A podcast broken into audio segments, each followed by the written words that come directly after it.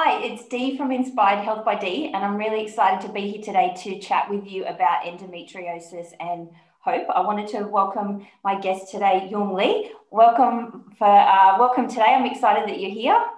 Thanks for having me, Dee. Yeah, I'm really excited. So, I guess for me, with my own endometriosis journey, when I was right in the middle of it, I found that I was really struggling and I was in a lot of pain and I didn't have hope for the future. I thought that I would always be in pain and that endo would always rule my life. Whereas if you fast forward to where I am now, my own endo is uh, well managed, um, I'm pain free, and endo doesn't like it doesn't rule my life. And I I work with a lot of women with endo in my naturopathic clinic, and I'm active in a lot of the Facebook groups. And I just see that there's so many women suffering, and there isn't as much of the message of hope because the women that are in those groups are there supporting each other and they're in the middle of their journey. And I thought, well, how can I provide hope back to the endometriosis community? Um, and I thought, well, why not interview other women who have endo, who are doing amazing things in their own communities, um, you know, with their families, with their careers, um, the things that matter to them and um, share their message and well, their story and also their, um, their message of hope. So I'm excited to hear your journey and story uh, and message today. So did you want to start off by telling us a little bit about your endo story? Yeah, sure. Um, so firstly, thank you for this opportunity to speak because um, I think my story resonates probably a lot with other people out there. I mean, we find commonality in the stories. So um, I actually think my endo story began when I first started getting my period. So I was about 12 and a half when I first started getting my period. And one of the things they teach you in school is that, you know, periods when you first get them are going to be irregular. So, um, you know, it was about four or five months t- since I, until I got my next one. But the thing is, is that my periods basically stayed irregular throughout high school up until even now. Um, and I never thought of some thought of it as an issue. Um, and I guess you're also taught that pain is normal as well. Um, but I think the problem with pain is that nobody can quantify, you know, how much pain is too much pain or what pain you're feeling might be, what, you know, how significant your pain is compared to somebody else's. It's all very individual. So you're kind of taught that, you know, to suck it up because it's just normal. Um, but it kind of got to about year 12, um, end of year 11, into year, uh, beginning of year 12, when my mum was like, Look, I don't want you stressing about your periods. Because, mind you, in high school, you know, you're a, you, you go through high school, you're the girl that has to carry spare uniforms, like pads on you at all times. Because I could, you know, have a period every six weeks, but then the next time it's two weeks. So it was kind of one of those things it's you just never know when it was going to happen. So yeah, so my mum was like, look, let's get maybe some medical assistance just to help you regulate this and just to take the edge and the stress off things because you're going through year 12 already. So we did that, made basically an appointment with the GP. GP's like, cool, look, let's put you on Levlen um, and let's see how you go. Let's see how this regulates you. Um, it didn't regulate me. If anything, it gave me nausea. Um, so on top of year 12, you're going through this motions of nausea. Um, so that didn't work. So the next option is let's try something else. And then you go to the Yasmin. But for the first time in my life with that, I ended up with like the driest skin, flaky skin. And I was like, this can't be it. Like this can't be the solution to it.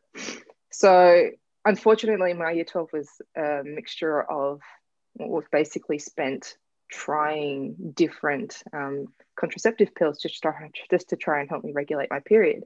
Um, and none of those worked. So it kind of got to the end of year 12, and my mum had actually just started seeing a gynecologist at that around that same time.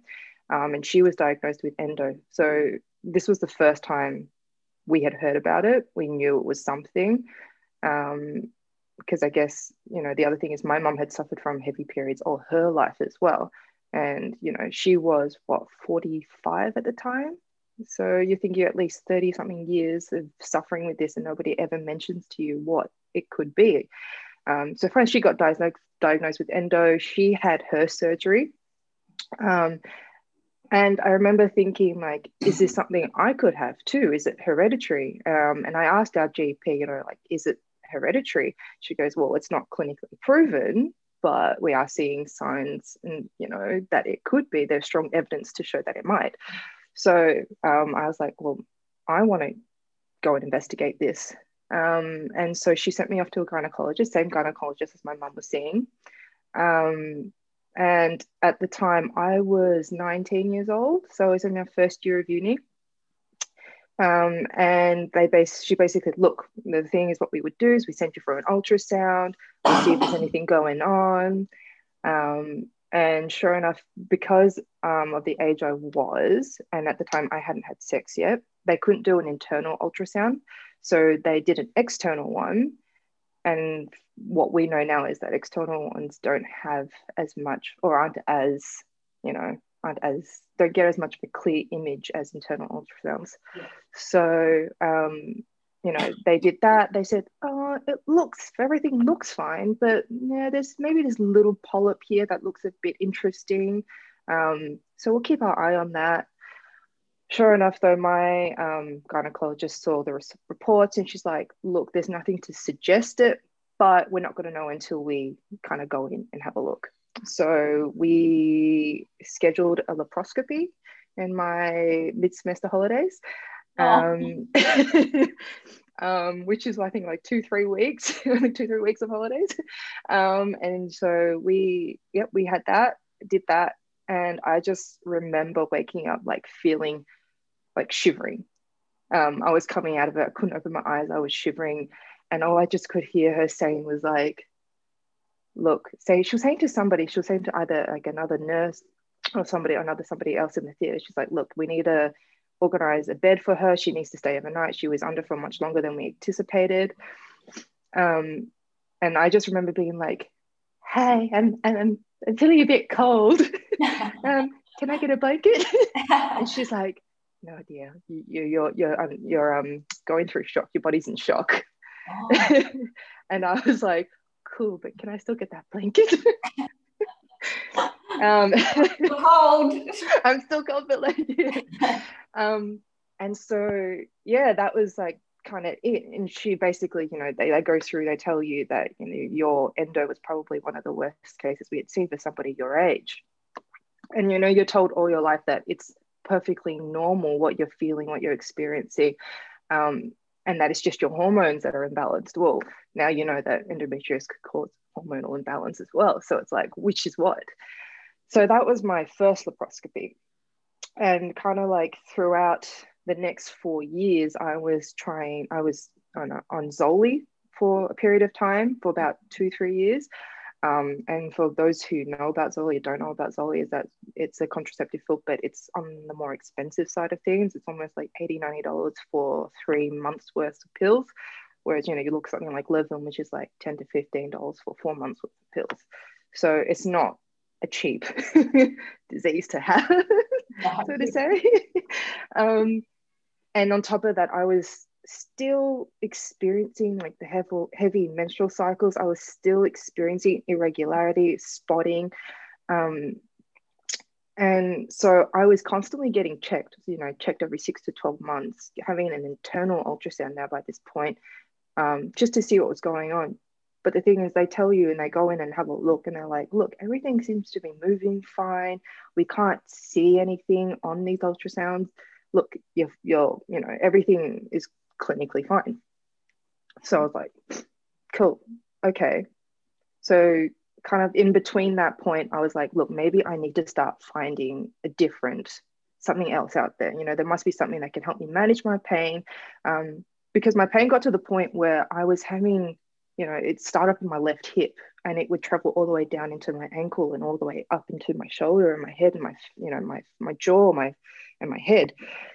Um, and it was sort of you know that time a week before i got my period until i got my period. And a week after my period finished that you know you're experiencing this pain. And so you get like just a few days of relief before it all starts up again. Yeah. Yeah exactly. Um, so i had kind of self-diagnosed and like look this is probably due to my period. So what else is out there that I can do to help manage this? And that's when I started to see a traditional Chinese medicine doctor. um, and that was great for a time being because you think you're doing something. But I got really sick of taking herbal medicines. Oh, they taste amazing, don't they? They're the best thing in the world. yes, I will oh. experience it, and I, I do prescribe some herbal medicine, uh, some Chinese herbs. Look, yeah. I think I think like sort of in hindsight, knowing where I was probably at that point, I don't think you know had doing what I did and go into the traditional Chinese medicine, going to the functional doctor was going to help me manage my pain because my endo had come back with a vengeance. Um, it was one of those things where I think it may have, you know, prevented it from spreading, but it's not something you're going to know, um, unfortunately, because when I, I mean, for me, it was I could only get diagnosed when I had laparoscopies. Yeah. So, yeah, so I got sick of the traditional Chinese medicine.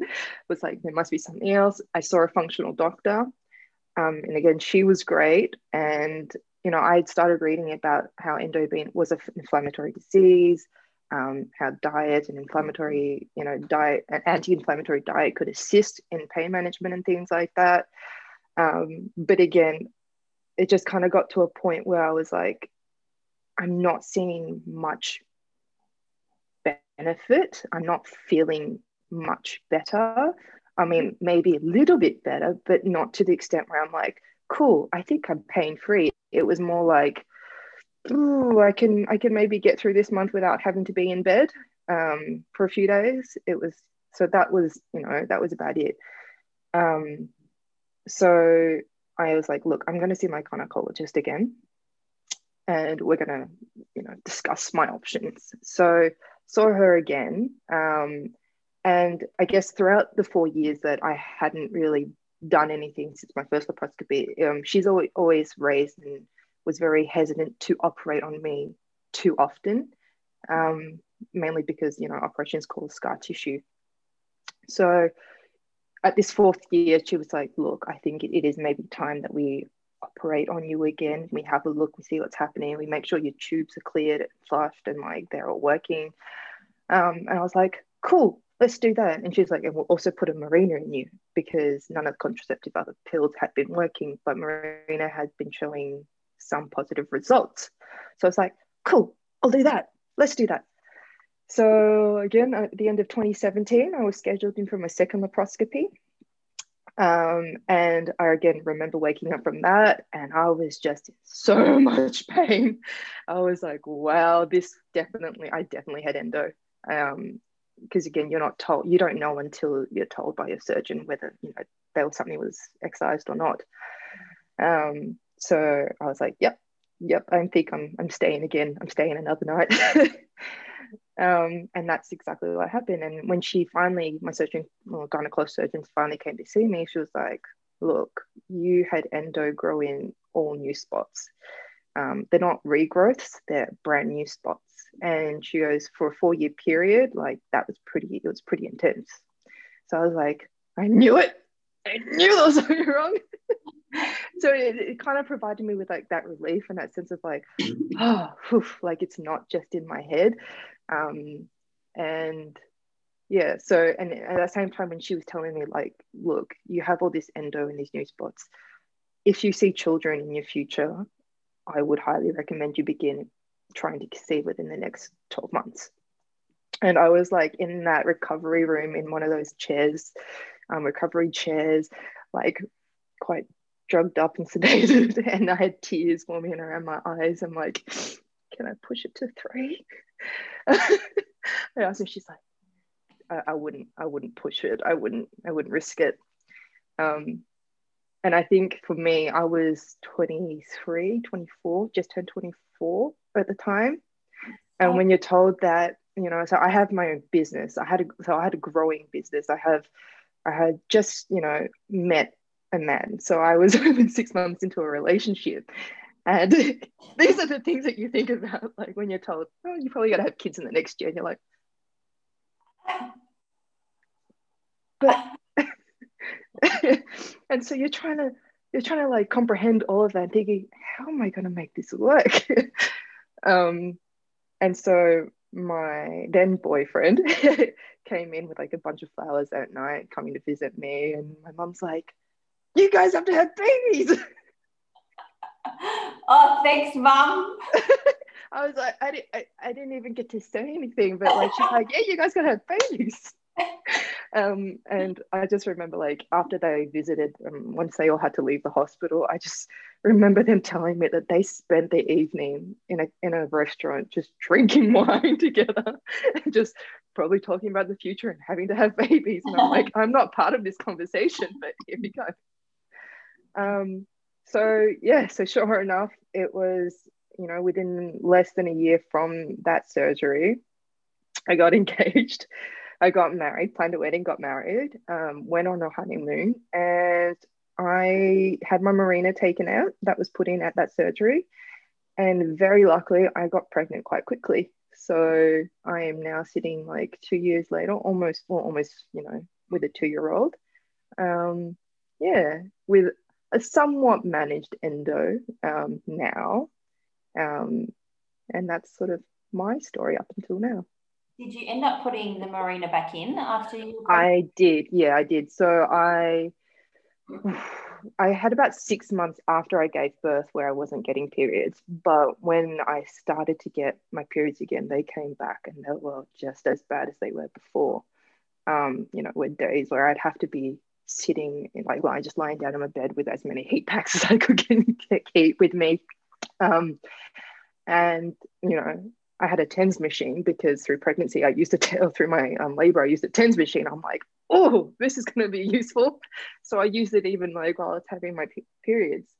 Um, and it got to a point where I was like, look, I do want a second child eventually. I don't want to risk me having these heavy bleeds causing endo to come back or to, you know. So I just scheduled in an appointment. I was like, look, I'm going to get the Mirena in because for me, the Mirena, although it didn't stop my periods, it significantly reduced the amount I bled. Um, and I also had aden- adenomyosis, so it also significantly reduced that and the severity of that. So I know for me, it somewhat worked. Wow, thank you for sharing. yes, there's so many there's there's so many points there. The whole period pain is normal is so common. Like we get told that it's normal to have pain, and um, and and it goes back further. It goes back to our mothers and it goes back to our grandmothers because that's what they were taught as well. So then they they don't know any different to to teach us that that's that it's not actually normal. And then because it can be there's like that um, hereditary link they dealt with it the best that they knew how as well. And often that ended up being, I think, you know, with um, you know, uh, the, the grandparents' generation, yeah. especially, it ended up being that it was um, they just did a hysterectomy, and then that that was it. Yeah. Yep. And so then they just say, oh well, that's just how it is. You're supposed to have pain with your period, and like you said, it's maybe a little bit of pain, maybe a little bit of uncomfortable, but not to that point where you were saying where you only have a short window of relief like that. It's not supposed to be like that. Um, yeah really, really important message, I guess, to share with every woman, with all, with the younger generation as well. Um, so that I mean, just just to make a point, like my gynecologist, I remember when I first started seeing her, she's like, you could take Panadol, Naprogesic, Nurofen, um, all at the same time if you want. And I was like, cool, but maybe no thanks. Um, and you know, uh, and sort of to go back to your point as well about generations and and the way they dealt with pain. Um, like I have a cousin now, and she says she gets pretty bad, you know, menstrual pains. And I've always said to her, I'm like, maybe, you know, why don't you just take some Panadol and? She's like, well, Mama won't let me because she says it's, you know, period, because uh, she says um childbirth is going to be worse. And I'm like, oh. no. Way. I was like i am so I, I i i hope that one day you will have enough autonomy over your own body to make that choice. But you know i i can say hands down that i went so i went through an emergency induced labor. And for the first 12 hours i was fine, mainly because the pain that I experienced during labor and the contractions I felt was almost on par with what I felt when I got my periods. The only reason why I would say labor was worse is because I had, you know, seven contractions happening within a span of like 10 minutes and one on top of each other. Whereas, you know, you get your period and that's, you know, you get one here and then a few more minutes or a few hours later, you get another one. So that's the only reason why I would say, you know, labor was worse.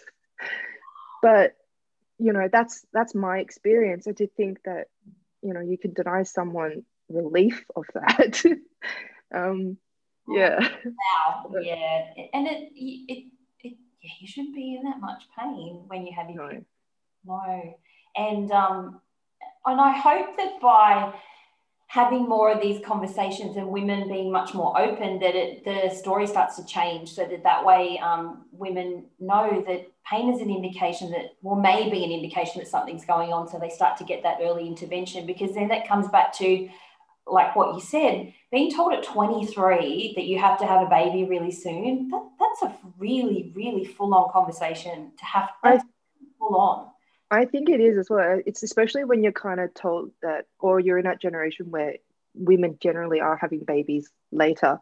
So, just for example, like, you know, the hospital I delivered at, the average age of a woman delivering her first baby was 37.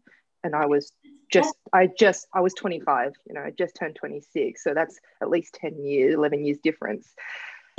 so, I think kind of going into it if we're told maybe that you you know our bodies aren't designed to you know have children by a certain age or at a certain age or if you know if we have that sort of education around it as well maybe we comprehend it at a younger age we maybe comprehend and so it's not as much of a shock when it you know when we're faced with that um and most definitely like trying to get you know awareness out there. Um, that's sort of you know the number of times i've spoken to women or to friends and been and they've been like you know i have pain. And i'm like mm, have you considered you know going to see someone about it?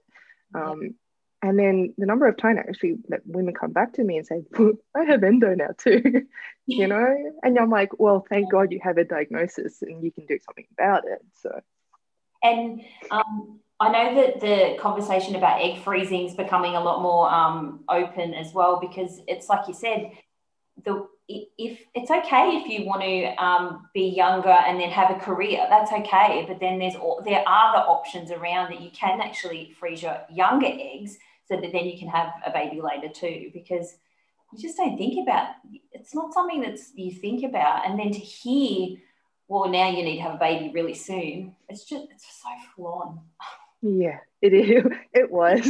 It was definitely was. To your, to your partner as well. I'm lucky that like he took it. He took it so well. Like that could have gone one in two ways. It could have been a like, yes, I'll stay with you forever, which is what he did, or it could have been a like, bye, bye, see ya. nice knowing you. Um, and then what I would have, what would I have done then? you know. Um, so I'm very, very fortunate to have had, you know, the support from him, but also my family, and saying like, you know, look, you know, like I said, my business was in a phase of growth. Um, so I have a skincare business, and for them to be like, look, we will help you take on whatever you need um, assistance with. We know you want a family, so go do that. Go have your family, um, and we'll be here to support you in anything that we need. So, yeah, awesome. I'm very, very fortunate. Did you? So you mentioned the um, that you tried the nutrition and the traditional Chinese medicine. Is it something that you incorporate now as well? Um, not so much the traditional Chinese medicine, um, only because it was involved a lot of like, um, like visiting them to get like sort of the dry needling acupuncture and um, herbs. don't think I, if I try if I can try to avoid, I avoid most definitely. But in terms of yeah, what, what I saw with the nutrition side, you know, we try to eat. I, I generally thought my diet was pretty good, but you know, we try to eat, you know, the more alkaline foods, things that are less anti um, things that are more anti-inflammatory um, you know, reducing the red, the amount of red meat we eat didn't significantly help too. So all these little things that, you know, I picked up on the way, I try and ensure that, you know, I keep them in my daily schedule. So like, you know, now I start my day with a green smoothie because that's the best way to sort of pack it all in. Yeah. Um, yeah. Yeah, and I had a similar experience with you with my own journey. Was that um, as a naturopath, I have access to those herbal medicines and things. And I and when my endo was really bad, I saw a Chinese medicine practitioner who I did acupuncture with, and I, but I was similar to you. It was so bad. This was before I'd been diagnosed, but I had a feeling that that's what it was.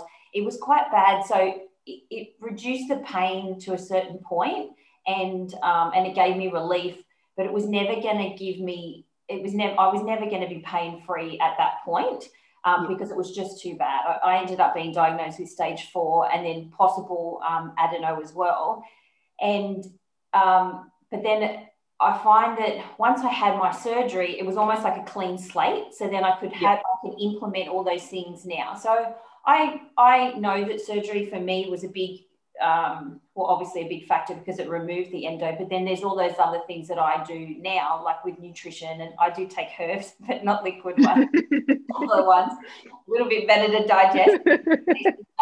Um, and then I know that there's all those other things in my toolbox if I need them too. So there's always the acupuncture. Um, I haven't tried the TENS machine, but I know that the that a lot of women really get a lot of relief from that. Um, like at the point where they have pain. Um, so I guess there's all these other, there's so many options. I don't think there's any one thing that's going to work to manage it. Yeah, exactly. And I think it's very personal as well.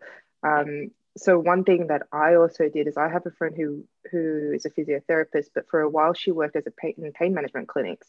Um, and you know, I just talked to her about the pain I was experiencing, and she kind of taught me and brought this whole new level of like knowledge about central nervous system, um, and you know rewiring the brain to like and how it responds to pain um, and for me that has actually been like a really big help um, because you know that's something that i know i can do on a daily basis to try and improve and slowly slowly like you'll see month to month that oh i am maybe feeling a little bit better. Unfortunately because my triggers are on a monthly basis.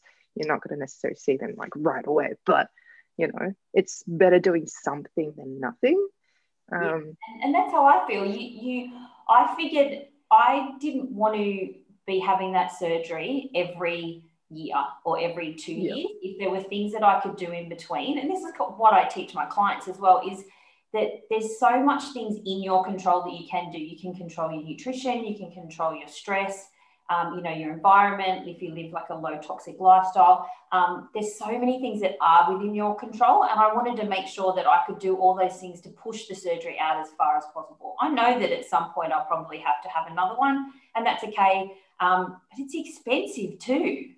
It is. and I guess seeing just your specialist is even expensive as well. But I guess I'm like we're very lucky to have access to that. But um, you know, I, and again, I'm very lucky that my gynecologist kind of was like, you know, surgery is absolutely last option.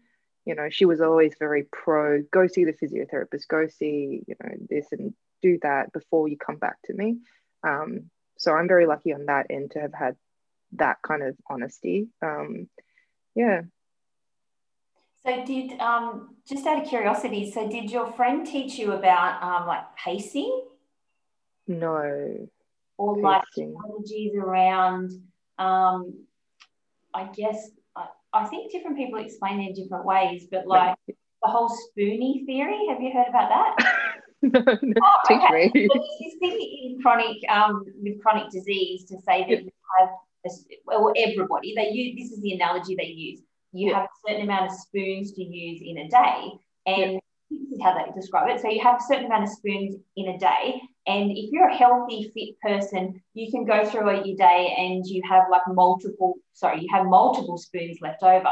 But when you have a chronic disease, you only really have a capacity for a certain amount of things to do. So you might say that, um, uh, like getting up and having a shower and going to work, um, and then maybe going for a walk, that's your limit. Whereas if you're a healthy person, you can have um, you can do multiple things. You can go to gym in the morning. You can um, you can get ready, have a busy day at work. Then you can um, go out at night, and and then maybe have less hours sleep, and you're still okay because you're yeah. not dealing with a chronic disease. And so a lot of pain specialists um, explain it in different ways. Pacing is another one. Is that you've got to understand that you have limits and that you can um, if you understand your limits, then you're much more likely, I guess, it's like a coping mechanism. You can yep. put things in place so that you understand where your limits are so you're not overextending yourself because if you're stressed then there, there's the pain triggers and the um the endo flares so did yeah. she did she, she kind of went through that yeah and kind of um explained that how to say um one of the like one of the focuses that she was saying was like look um I don't know if you heard of the dims and the sims, like the dangers in me and like the safeties in me. this is that's how she kind of explained it to me as well. And finding things that, you know, if you are kind of in that trigger and at that high point, you know, finding things that are just going to make you feel a little bit better, whether that be, you know, a favorite DVD um, or movie that you have in the form of a DVD, because, you know, who watches DVD, who has DVDs these days? Um, but you know like a favorite movie that you could just turn on and then like you know some food like like a, a special snack whether it be like dried fruit or chocolate or mm. um, and just those things that just to help bring that level down um, you know little mechanisms like that just to help out mm. um, and I think one of the first things that she recognized that I was doing that maybe wasn't the best for my body was, you know, I have this pain, but I have a ten- tendency to like just like stretch, try and think and stretch it out. Um, because for me, I thought, you know, that was what's going to give me relief. And she's like, mm, just just hold up on that one. Um, take it easy. Maybe not when you're like feeling that bad. You can do it maybe when you're feeling good, but not when you're already at that level. Um, so I think that's kind of similar to the whole pacing thing, like where you know don't overdo what you what you you know what you think you should be able to do. Yeah, yeah. And um, so, do you have a particular message of hope that you would like to share with the endo community? Um, I guess that just that endo is becoming like the awareness of it is getting better. Um, and there is so much more funding going towards research for it. Um, you know, I think even the, the diagnosis of it is starting to dig, like the time it's taken to diagnose it is starting to, just because there is this awareness. Um, so I think that for me is sort of the message of hope is just that, you know, things are going to get better. Um, it may take some time, but, you know, it's, it's progress. Um, I guess, and also just this whole this whole thing about you know finding these things that work for you. It may take time, but there is going to be something that you know works for you, um, and it's just there, there. I mean, like we said, there are so many different little things that it may be a combination of them, or it might just be that one thing. But you know, it is out there. Um, yeah. And you support is support Yes, we do a lot of support for endo. So um, my skincare business in Bachi, um, we hold high teas, you know, when we don't have COVID restrictions. Um, so we do the whole location. Where are you from? So we're in Melbourne. Oh. so the last two years have been a bit of a nut. um, so we had um, a high tea. We we try and do like you know the end of high teas in March. At the end of March, where we raise money and funds, and it's actually quite amazing to see the number of people that want to donate items for you know your you know silent auctions and things like that, just to help raise that money. Um, so there's a real community behind it. Um, so um, we often do also like um, specialized products where we will donate a certain amount of proceeds to Endo Australia as well. Um, and on top of that, my husband is going to be running in Run Melbourne in next month, and he's he and a friend are currently trying to raise money for Endo Australia as well. So awesome! Yeah, awesome. I love it. I love that you have um, you know things in your business life and also personal life that help support the endo community. That's that's really cool. Well it's it's te- i mean if you look at it it's had a big impact on my life. Like you don't want to say it has but it's the reason why you know i have a family of my own so to say now. So i guess you know you can look at it you can look at it as a negative where you know you're filled with pain and so much and so much of your time and effort is spent on it but at the same time like i'm really lucky and i'm very thankful that i have this as well that it gave me the opportunity to have the family i wanted. And for me i don't think i'll like i know i'll never regret that. I'll never regret having a child earlier because i have my child. So yeah, yeah. and, and you never know the impact that by you sharing that from your business and from your personal life, you never know the impact. It only takes one woman to think, hang on a minute, I have a lot of pain. Maybe I have that, and then that starts the on the pathway of trying to get um, further investigations. Um, you just most definitely. Again, yeah, no, it's it's just making people aware that this is something, um, and it's also making partners aware as well. You know, partners of people who have endo. Um, so yeah, the more awareness that's out there, the more people go, oh yeah, maybe I I have it too, and yeah yeah, and keep sharing, keep sharing them. Exactly. Yes. um, so, is there anything else that you would like to share? Um, I guess one thing we sort of touched on as well is about how expensive it can be. Um, and one thing that I'm very thankful for that I had access to was, you know, all the doctors that I needed. Um, for women with endo or with something like, you know, just getting something like private health insurance, I think helps so much financially. Um, you know, a lot of the times, you know, if you are having contraceptive pills as well, like Zoely a certain amount you can actually claim back through your private health. So little things like that, um, you know, we take for granted. we take for granted the private health, um, how much that can actually get back to us. Important, and I often say that to women is that um, if they say, Should I get private health? I always say yes, because endo is a chronic disease. You're going to have this for the rest of your life.